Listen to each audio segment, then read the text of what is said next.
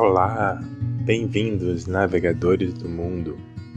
Acaba de aparecer para você o Farol da Rota, podcast com mensagens que são luz para a sua jornada. E quem vos fala é o faroleiro. Me chamo Carlos Torres, sou tarólogo, terapeuta, escritor. E no episódio de hoje, conselho de quinta. Talvez o que você está vendo não seja necessariamente o que você está vendo. Vamos entender isso? Conselho de Quinta. E o arcano que traz a mensagem hoje é o 10 de espadas. Ouve aí o que ele tem a lhe dizer.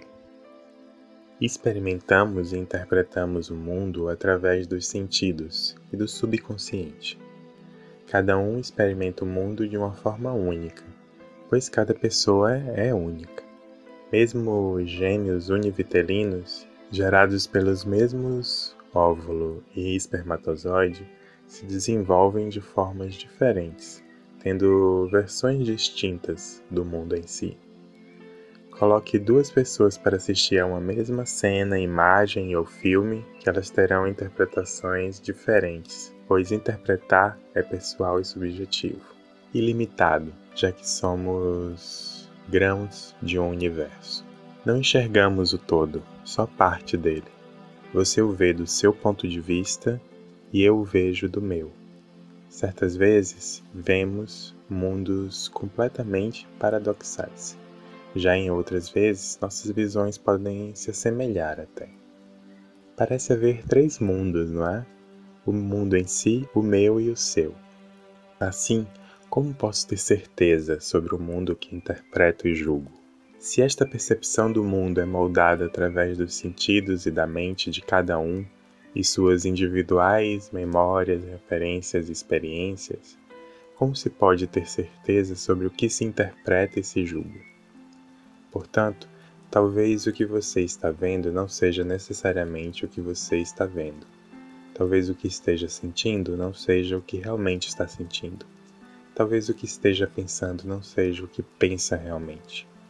Do ventre materno até os 5, 7 anos de idade, mais ou menos, formamos as lentes interpretativas que usamos para decifrar a realidade. Uma pessoa pode ter mais de 60 anos e ainda estará usando esses filtros perceptivos construídos lá atrás, ou seja, você está no presente usando lentes do passado.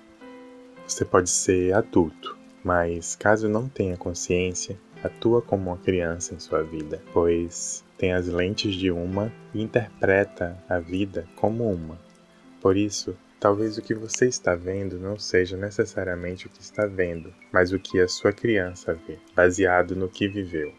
E por isso, talvez esteja sofrendo por estar atuando como uma criança em uma vida de adulto.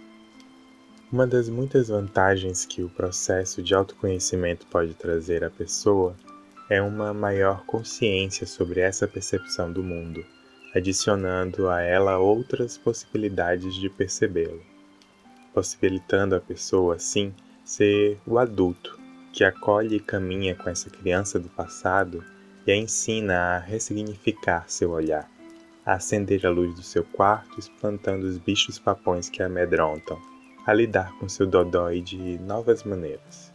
Finalizando, esse 10 vem lhe convidar a olhar suas desolações, angústias, pesares, infortúnios, desgostos, lamentos, aflições e afins, vendo se tudo isso é tudo isso mesmo. E não é desmerecendo, não, mas ao acender a luz do quarto dessas dores, elas são tão aterrorizantes mesmo? A proporção está correta. É possível sair debaixo das cobertas e enfrentá-las? Seu adulto pode ajudar sua criança a lidar com tudo isso? Falando nisso, você lida com seus problemas como adulto ou como criança? Estenda um pouco mais essa investigação e perceba também se, por exemplo, a gestão de suas finanças é feita por um adulto ou por uma criança. E nos seus relacionamentos, quem se relaciona, o adulto ou a criança? Quem vai todo dia trabalhar, o adulto ou a criança? Enfim, Ajuste a iluminação interna e externa, buscando outras perspectivas e pontos de vista de suas dores, de si e do mundo, ok? E esta é a dica de quinta para hoje, a semana e a vida. Deixo uma frase de autoria desconhecida. Abre aspas. Se a vida lhe oferecer caminhos difíceis, caminhos de escuridão, seja você a luz que guia seus próprios passos. Fecha aspas. Navegadores, obrigado por ficarem aqui. Nos vemos no próximo episódio de O Farol da Rota. Abraços de luz.